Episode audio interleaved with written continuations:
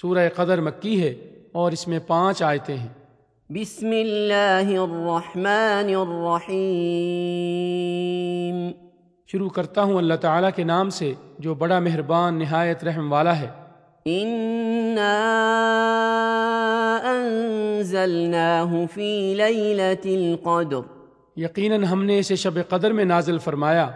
وما أدراك ما ليلة القدر تو کیا سمجھا کہ شب قدر کیا ہے ليلة القدر خير من ألف شهر شب قدر ایک ہزار مہینوں سے بہتر ہے تنزل الملائكة والروح فيها بإذن ربهم من كل أمر اس میں ہر کام کے سر انجام دینے کو اپنے رب کے حکم سے فرشتے اور روح جبرائیل اترتے ہیں سلام هي حتى مطلع الفجر یہ رات سراسر سلامتی کی ہوتی ہے اور فجر کے طلوع ہونے تک رہتی ہے